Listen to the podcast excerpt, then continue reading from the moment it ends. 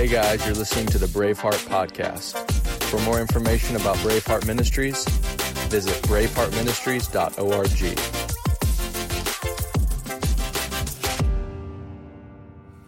Um, well, I'm glad you're here. If you want to open your Bibles to 1 Corinthians uh, chapter 6, I'm going to hop into the Word in a minute, but I wanted to just give you an overview. If you are new to the upper room or if you've been coming, I know that you guys have only been gathering for about four months, um, but we have a saying at the upper room, uh, and it's this it's His presence transforming lives.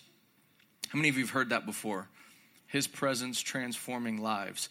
And so, um, if you're like me, I, am I really am a, a, simple guy. I like to keep things simple. Sometimes stuff that gets really spiritual and weird uh, and out there, I have a hard time connecting with. But what I've found is that that God Himself, uh, supernatural, is just normal to Him.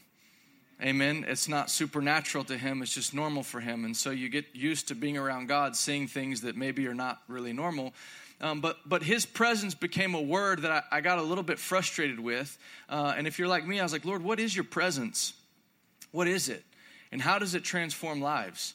Because we've built our church around this, this little slogan, his presence transforming lives. And so I just, I began to seek and pray. And, and you obviously hear testimonies like that day in uh, 2006, like his presence transformed my life.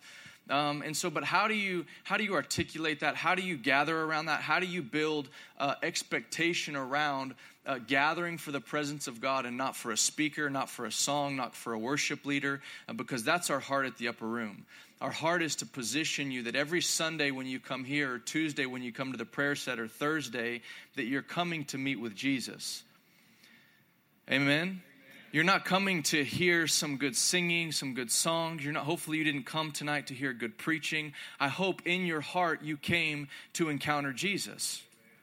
Because if you came to hear a good preacher, to hear a good song, like you may be like, oh, that was pretty good. That was pretty good. And then you ask a week later, like, hey, what was church about last week? And you're like, ah, I think he maybe preached. Ah, let me think. Because you've listened to six podcasts since then, you've read four books since then, You've had your quiet time, Jesus calling since then, and you've got this. Somebody hit a nerve there. You guys read Jesus calling. Amen. That's amazing. And so, what happens though is we get inundated with these spiritual truths and understanding, which is amazing. Like Joe said, like we want to wash ourselves in the water of the Word and spend time in the Word of God. But man, if we are not encountering the person of Jesus Christ, you're not experiencing his nearness and his presence and, and his life and his joy and hearing his voice, like we're missing something. And so, as a house, we have a desire to gather around His presence, which means we gather sometimes and say, you know what, God, we're gonna, we're gonna hold this evening loosely. We're not going to necessarily do the, the program as is because if you want to if you want to take a hard right turn at 30 minutes during worship and do something else, we're going to do that because we're gathering for you and we're not gathering for us. Amen. And so for me, as over the years, I, I began, I just, every time I see in the scriptures, to me, the Word of God, I love the Word of God. I love the Word of God so much because the Word of God gives me faith. I said, the Word of God gives me faith. It gives me something that I can stand upon that in the natural, it may not look like it's there, but if the, if the Word says it, it's so. And when you take a step of faith on the Word of God, God's grace comes underneath that Word and establishes that thing that you stepped upon. Are you with me? This is this happened in my life. The Lord um, well, I won't share that story. That's gonna that's gonna be a longer story. So suffice it to say, we're a house of encounter, and tonight I want to give you permission. I want to give you faith. I want to encourage you, give you hope that God wants to encounter you, and He wants you to experience His presence, not just in your spirit or in your emotions, but in your physical body.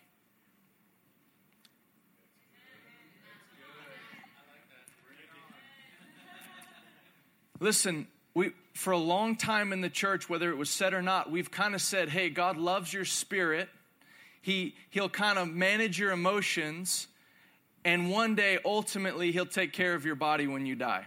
He'll give you a new one. And, and we've, we've come to believe, and, and I've found in the church that, that there's, there's some stuff happening in the church. If you've been around the church, I, I love the bride of Christ. I love her with all my heart. I love you. I pray for you. I pray for the guys in Dallas. Like, I love the bride of Christ. My ministry, my life is for the church. Like I've given my life, my ministry. People call me an evangelist, and maybe I am, but I'm an evangelist to the church. My heart is to lay down my life for you so that Christ can be formed in you. That's my prayer tonight is that as you hear the word of God, I'm going to preach the word to you. I'm going to preach First, First Corinthians 6. And I believe as I preach this word to you, your faith is going to explode that God actually loves your body. He loves your body. I'm going to talk about your body, and He loves your body. You may not love your body. There's self hatred in the church. There's self image issues in the church. There's people trying to medicate their emotional issues and the way they view themselves by what they eat, by what they look at on the internet, by Instagram. There's all sorts of medication that we do, that we take, that we consume as believers to try to make us feel better about ourselves. But I've got a good word for you tonight. God loves your body. He loves, he loves every nuance of it. He loves every aspect of it. He loves your face. He loves your heart. He loves every one of your organs. He, he, he loves your body. I'm going to prove it from the scriptures. Like he, he loves your body. It is a sacred place to him. It is a holy place to God. Your body is a holy place to God.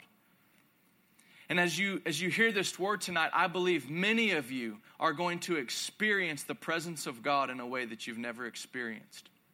I believe some of you, you've said even this recently I've been in a desert season with God. You've said, I've been in a desert season with God, and I just don't. You, have you've, you've, been, you've been hanging around, and you're like, man, I, I just want God to come through. And that desert season's about to end. It's about to rain tonight. I want to tell you that. And like my sister prophesied that, that the, the fall is coming. That which is old is falling away. That's a good word, and that there's new life coming in Jesus' name. Amen? So, Paul is addressing um, this issue in the church. I'll just give you a quick quick overview about the text. You know, there's layers of scripture. There's the, the intellectual level about what's happening in the text, what he's saying, what he's not saying. But there's oftentimes deeper spiritual truths hidden within the text that the Spirit of God will bring out. Amen? And so in this in this letter to the Corinthian church, Paul's addressing a really massive issue. There was sexual immorality in the church. Uh, I won't get into it. It was really perverted what was happening, and so Paul's addressing this, and so he's he's going to give some insight and wisdom, I think, for us because not. Uh, I, I, think some of the issues are still in the present day church. Uh, look at this. He says, All things are lawful for me, but not all things are helpful. All things are lawful for me, but I will not be dominated by anything. Look at your neighbor and say, I will not be dominated by anything. Come on. Some of you, some of you didn't want to say that. That's all right.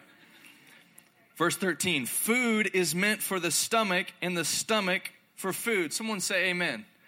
Food was meant for your stomach. Amen. Like God created food and he's like, this, this stuff is meant for this belly. Man, some of you are already thinking about dinner. and God will destroy both one and the other. Okay, no, not many amens for that. All right, now look, he takes a hard right here in his letter. He says, The body is not meant for sexual immorality, but for the Lord, and the Lord for the body. Let me read that again. The body is not meant for sexual immorality, but what is the body made for? So your body is made for the Lord. Your body is made for the Lord. I'm going to repeat this and reiterate this because these texts about the flesh and about the body, they go right past us. Because for so long in the church, we've relegated all of Christianity to the realm of the spirit. We've relegated all of Christianity to the realm of the spirit when when Christ came, he dealt with all of it, body, soul, and spirit. That's why he healed everyone that came to him. He didn't say, "Well, I got your I got your spirit saved. Now that's good enough and that thing will kill you and you'll be with me one day. You'll be with me quicker if I don't heal you." He didn't say that. He didn't, he didn't say that the, the body was less than the spirit or the soul was less. He didn't distinguish like we do and say, well, the most important thing is the spirit. He didn't do that. Now, it may be true, we may know that, that, that our eternal destination with the Lord is the most important, right? We all know that and can say amen. And one day, I want to be very clear where I stand. One day, I believe when the Lord comes back, there's a day where He's coming back, He will glorify these, these fleshly tents and we'll get a brand new body. Can someone say hallelujah? we're going to get a brand new tent like and he's going to put the presence of sin to rest it'll no longer be the presence of sin in the earth he's going to dominate all of it and that's a good day and we're called to look forward and hope in that day amen but the bible also speaks of so that's the final ultimate but the bible also speaks of tasting of the powers of the age to come in this life and that's what we're talking about here. So look what he says. He says your body is not meant for sexual immorality. It's not meant. It doesn't it doesn't go together. You, it's not made for that. It was actually made for the Lord. But here's the profound thing that Paul says. He says your body was made for the Lord, but the Lord for the body. Does anyone else find it interesting that he's addressing sexual immorality, sexual union between a man and a woman, and he says, Hey, your body was made for the Lord, and his body was made for you. He's made for you. Let that sit for a minute. Keep reading. Verse 14. And God raised the Lord and will raise also raise us up by his power. Verse 15. Do you not know that your your what? Are members of Christ. Now, when he says member here, not being funny, he's not talking about becoming a member of a church where you fill out a form. He's talking, the Greek word, it means limb. He's saying you are a limb of Christ. Your body is a limb of Christ. I promise you, some of you, when you begin to understand this, when this when this thing hits your spirit, you'll be healed, you'll be set free, you'll be delivered, you'll feel the presence of God rush upon you instantly because you'll understand and realize how connected you are to God. You can't be any closer to God than a member of Him. You can't be any more inside of Him or a part of them than being Him. So some of you say, well, how come I don't feel close to God? I'll tell you exactly why. Right now, all of us are as close to this church as we could ever be. We're in it. You're as close as you ever be, but the reality is there's some of you, you're not present here. Your mind is in tomorrow in your workday or in some issue that you're dealing with, with finances or something in the past. You, you're, you're somewhere else. You're physically here, but your spirit and emotions are somewhere else. You're here, but you're not experiencing what's happening here because you're not really here. It's the same with the Lord. This is what Paul is addressing. He's saying, man, when you're engaging your body with these other things, when you're engaged in sexual immorality, you're, you're, you're not in touch with this reality that your body's made for the Lord and the Lord for the body. We're going to unpack that in a minute. So, look, look what he says. He says, Shall I take the members of Christ, literally, shall I take my body that is a member of Christ and make them members of a prostitute? Never. Or do you not know that he who is joined to a prostitute through, through that intimate act becomes one body with her? For as it is written, the two will become one flesh.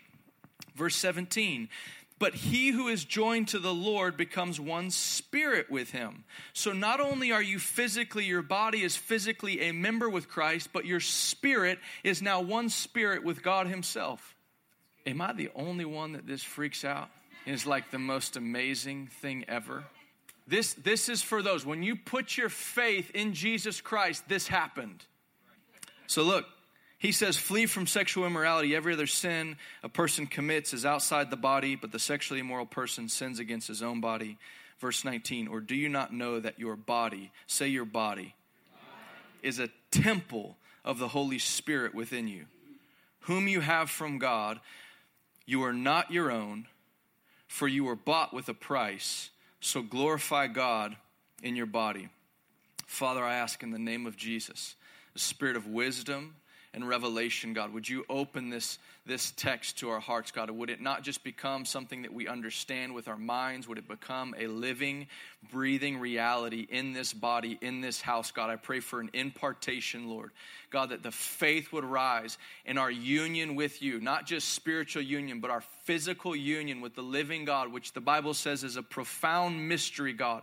But let it bear much fruit, God. Let these vessels, God, these temples of the Holy Spirit, God, let them come to believe that the God of Abraham, Isaac, and Jacob dwells in their body by the Holy Spirit, God, in fullness, God. Would that bring such courage? Would it bring such hope? Would it, would it cause every ounce of the fall of man, every sickness, every disease, every depression, every anxiety, every hopelessness, God, when, when that revelation hits, they go, wow, the Spirit of the living God dwells inside of me, God. Would you cause all of those things to bow their wicked knee to King Jesus who dwells in our mortal body? Would our, would our literal minds be renewed, God? Would our spirits be awakened and would our, would our bodies respond and react and experience the glory in the presence of the living God?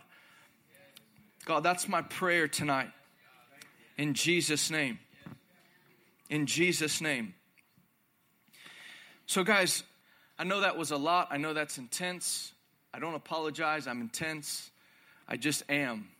It's so important that we understand that God loves your mortal body. Romans 8:11 says that. He says that if the spirit who raised Jesus Christ from the dead dwells inside of you, will he not bring life to your mortal body? Life to your mortal body. Why am I saying this? Why am I emphasizing the body? Because so many of us, for so long, I believe we're lacking a power and a peace and a presence to actually live out the Christian life. You were never meant to do it by principles alone. Principles without the presence is, is dead religion. Principles without the presence empowering you to walk out the principles is dead. It's religion. When God says, I want you to do this, He says, I want you to do this, but then He comes and climbs inside of you and says, I'm going to help you do this. Verse 19, I, I, I, don't think you got this. Verse 19 says, Someone is living inside of you that's not you. When you gave your life to Jesus on the altar, what did you give him? Did you just give him your sin? We like that. We, we, hey, yeah, Jesus, you can have all my sin. You can take my hell. You can take all my mess. Oh, we love to give Jesus, oh, we give it all to him, right? We love giving all, our all. Take it all. Take my addictions. Take my past, Lord. Oh, take my sins, Lord. Take it all, Lord. Take it all. You can have it all. We give it all to him. Give it all to him. And then we leave that altar and we're like, I gave it all. And I got forgiveness and I got His Holy Spirit. But, but the Bible says that now you're, when you gave it all to Him, and He poured out His wrath on His Son, and He says, Look, He says, I cleaned your temple out. You guys know in John, when Jesus comes in and He's, he's angry. Jesus was angry. Why? Why was he angry? Come on, why was Jesus angry? They defiled the temple. The temple was defiled. You think that story's in there about the temple? What was he angry about? He was angry that the vessel that was meant to house God had become this place of defilement. So his wrath was not for the temple. Come on. His wrath was not for the temple, it was to clear the temple out. It was for everything that was wrong inside the temple. His wrath is for you. Oh, come on. His wrath works on behalf of you. He, he says, No, I'm gonna come in. Like, like, how many of you feel comfortable saying, Jesus, come into my temple and clean out everything that's not right with your wrath? Like, come with your wrath, Lord. Come with your zeal. Zeal for my house consumes me. I dare you to pray it. I dare you to get on your knees and say, Dad, come in, Lord. Come with the same zeal that you cleared out that temple. If there's any offensive way in me, by the Spirit of God, God, just come and search it out. Make your whip, Lord. Make your whip and drive out every area of compromise, of unbelief unbelief, of doubt, of, of, of, of apathy, of sexual sin, of whatever it is, Lord, come with your zeal for me because you love me. You love this temple. You love me. You love this temple. Guys, we need help. I know that in a room this size, there's people struggling with pornography. There's people struggling with alcohol. There's people struggling with, with overeating. I, I, it's not, you don't need to be a prophet to know this stuff. I'm serious. And we keep trying so hard. And I'm like, man, God has given us a remedy. He's saying, hey, I haven't left your body and your body's desires just up to chance or up to your self discipline or self control or how much you can flex your muscles. I've actually given you something that will empower you to give you power over those things. You need life in your mortal body. Well, I want you to hear this. This is, this is dear to my heart. I was stuck in pornography for years. I was stuck in it. I was bound to it. Christian kid. Christian kid. I was born again. I was saved. Oh, I was saved but I, I love Jesus. I wanted to make him known. But this addiction dominated my life in secret, in private. So few people knew here and there, but for the most part, it was secret and it destroyed me. And it owned me and it had power over me. it had power.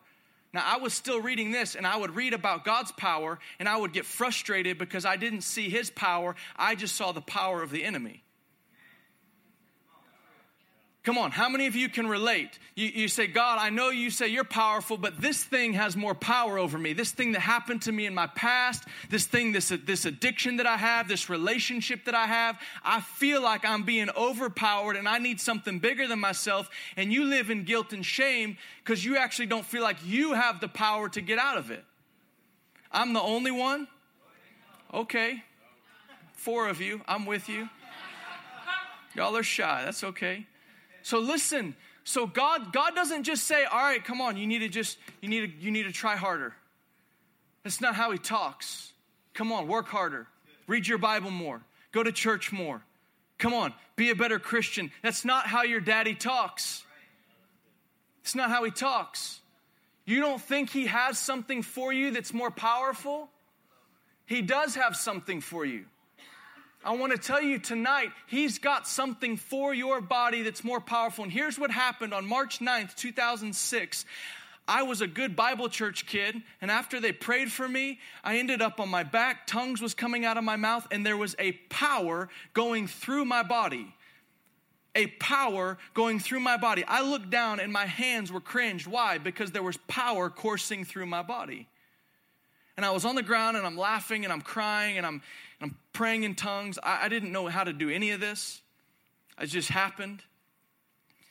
And you say, well, what was the fruit of that encounter? The fruit of that encounter is I've been free from sexual addiction for however many years 12 years. Like, in a moment, in a moment, he gave me a power that I did not have to walk out the Christian life. And I'm, I haven't done it by myself. I don't say that to some boast thing. He literally gave me a power for my mortal body. And so now I can walk by the Spirit. The Bible says if you walk by the Spirit, you will not gratify the desires of the flesh.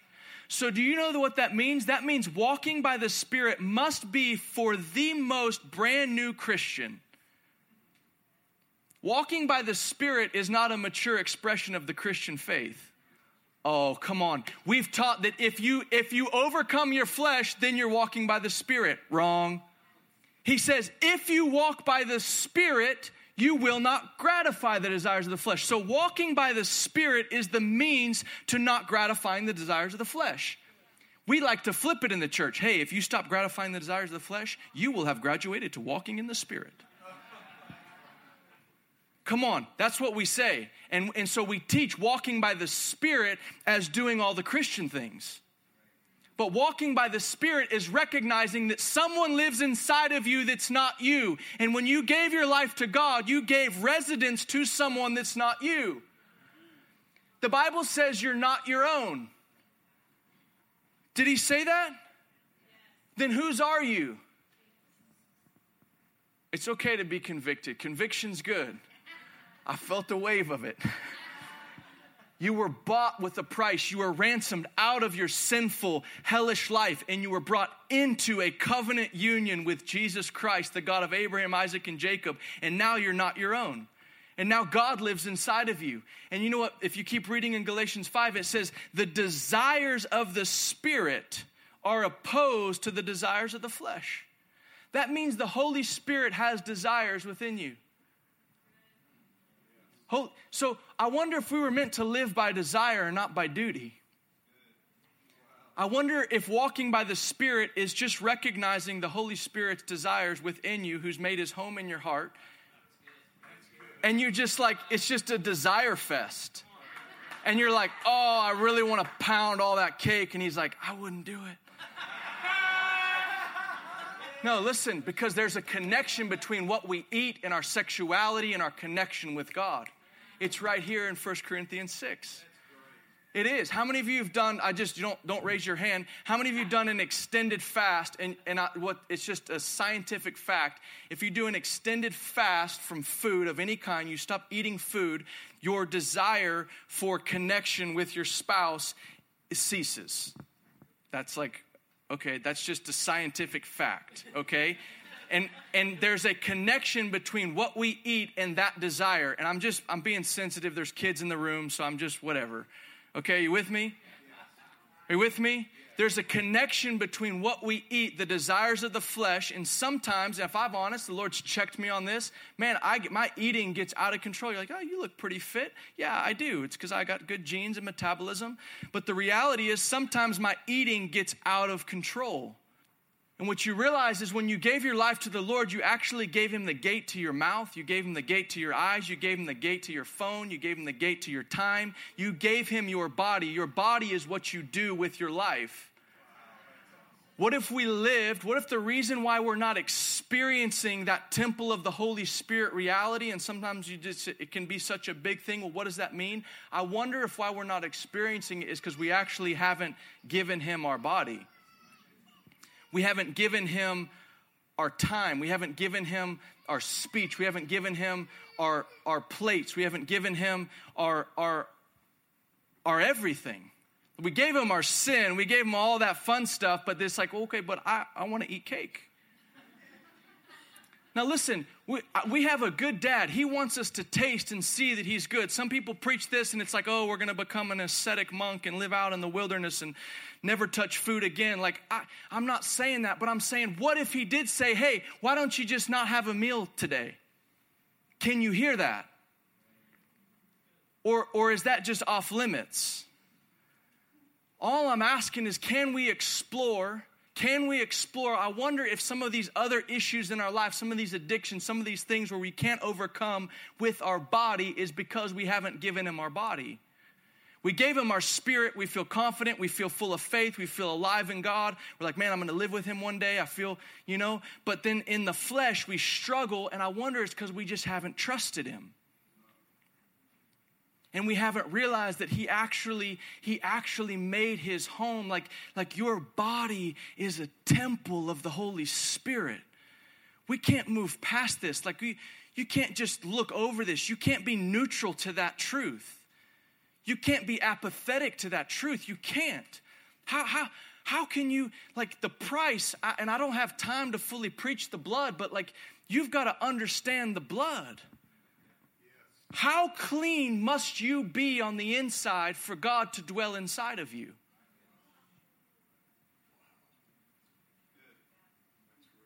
How clean must He made you? How clean must the blood purify you for God to dwell inside of you? 2 Samuel chapter 6, I've preached this many times.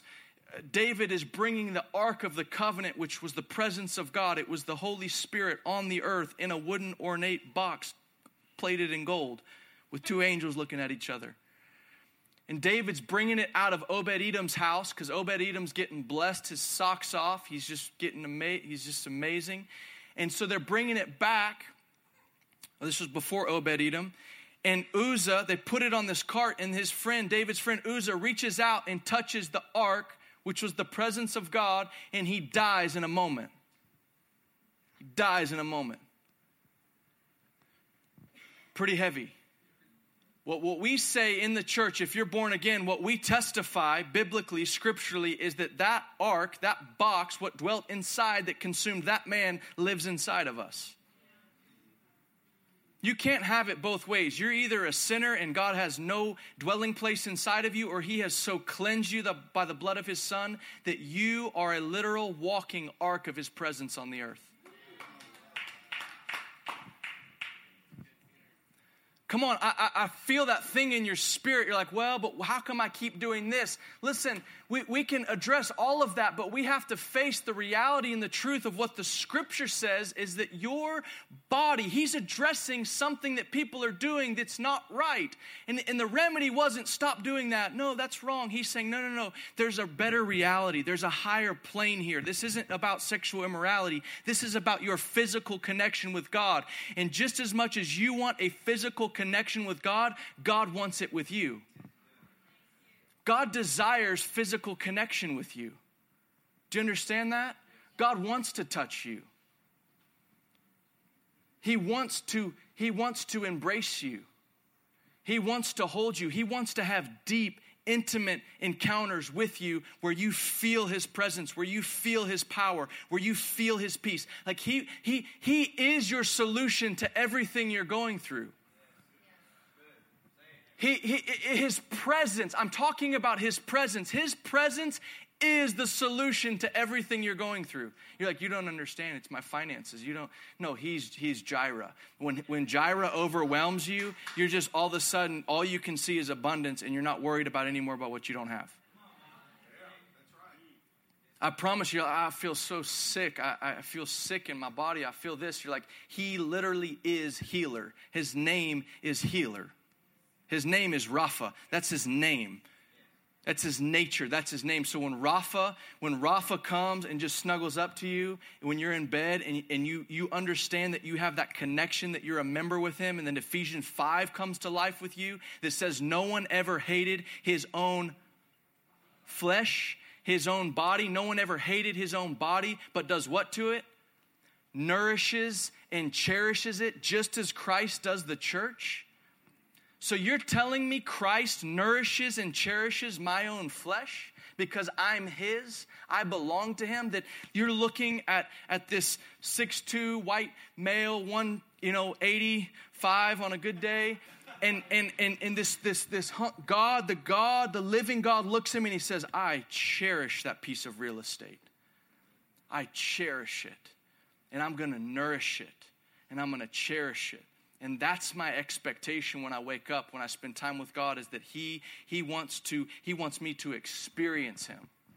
And just because you got saved so many years ago doesn't mean you're having these experiences with God, these encounters where He comes so close and you, you, you experience Him. And I'm, this isn't to shame anyone. This is to give you hope, to give you like excitement for your quiet time. Like He wants to touch you. He does. And that touch is everything. And, and sometimes I believe it can be a one time, like I believe there's certain touches that are more powerful, like mine in 2006, like it was a power encounter with God. And there's other times where it's just peace. And listen, sometimes when he says, like, hey, I want to encounter you, it's not in the prayer closet. I've got four kids. I've got four kids, and sometimes the Lord says, Hey, I want you to go play with them, and I will meet you there. Proverbs says that if you bless your neighbor loudly in the morning, it'll be taken as a curse. Amen? That means the right thing at the wrong time is a curse. This is a word for someone. Some of you keep trying to do the right thing at the wrong time and you're wondering why it's not working, specifically with your finances. And the Lord brings to mind the picture of when Peter had a, they had a, a, a debt to pay. Peter and Jesus had a debt to pay. They had a bill to come. This is, I'm, I'm prophesying to someone, maybe someone's, that you have a debt to pay. You have a financial obligation and it's, it's hanging over your head and it's very, it's very real. And Jesus tells his buddy, hey, go do the thing you love to do. Go recreate. And in his recreation, he goes and fish. Peter was a fisherman he goes and catches a fish, and in catching the fish, he looks in the mouth, and there's a coin to pay their taxes. If, if that were us, we'd say, Jesus, that was the wrong time to do that activity. We have a debt to pay. We better get to working. We better go, you know, do some work, do something of value. And Jesus sends him to go and do the things he loves to do.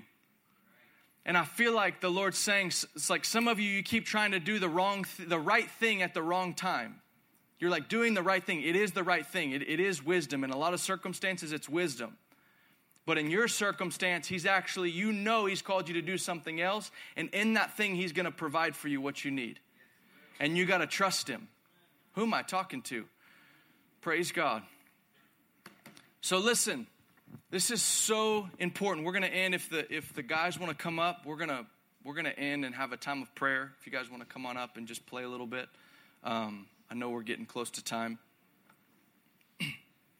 and I want to get practical here.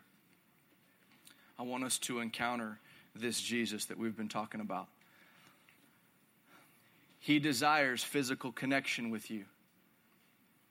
When my wife and I got married on June 2nd, 2007, we have a marriage certificate from the state of Texas. It's written there, it's, it's there. And that marriage certificate means that we're married. It means that, that our covenant was established by the state of Texas, by God, and that in the 10 years or 11 years since we've been married, we've had some really hard times. We've had some really good times, um, but we've had some really hard times. And those really hard times where we weren't connected, that marriage certificate still existed and still was testifying of our union with each other and our covenant. But there's seasons in our marriage, if, if you're married, you can relate to this. There's seasons in your marriage where maybe, maybe the enemy comes against your intimacy, your times together.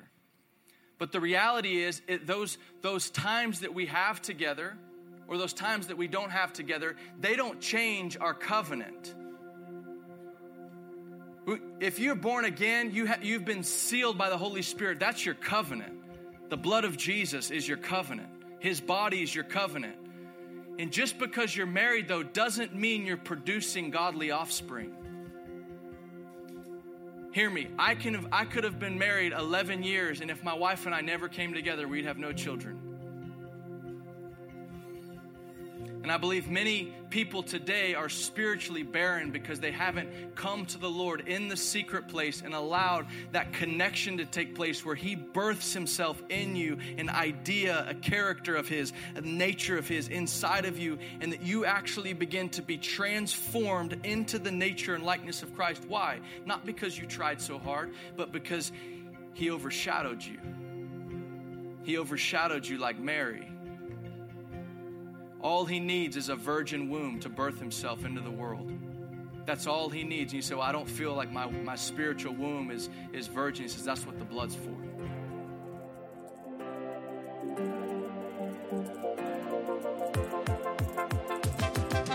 Hey guys, I hope you enjoyed this episode of the Braveheart Podcast. For more resources, visit braveheartministries.org.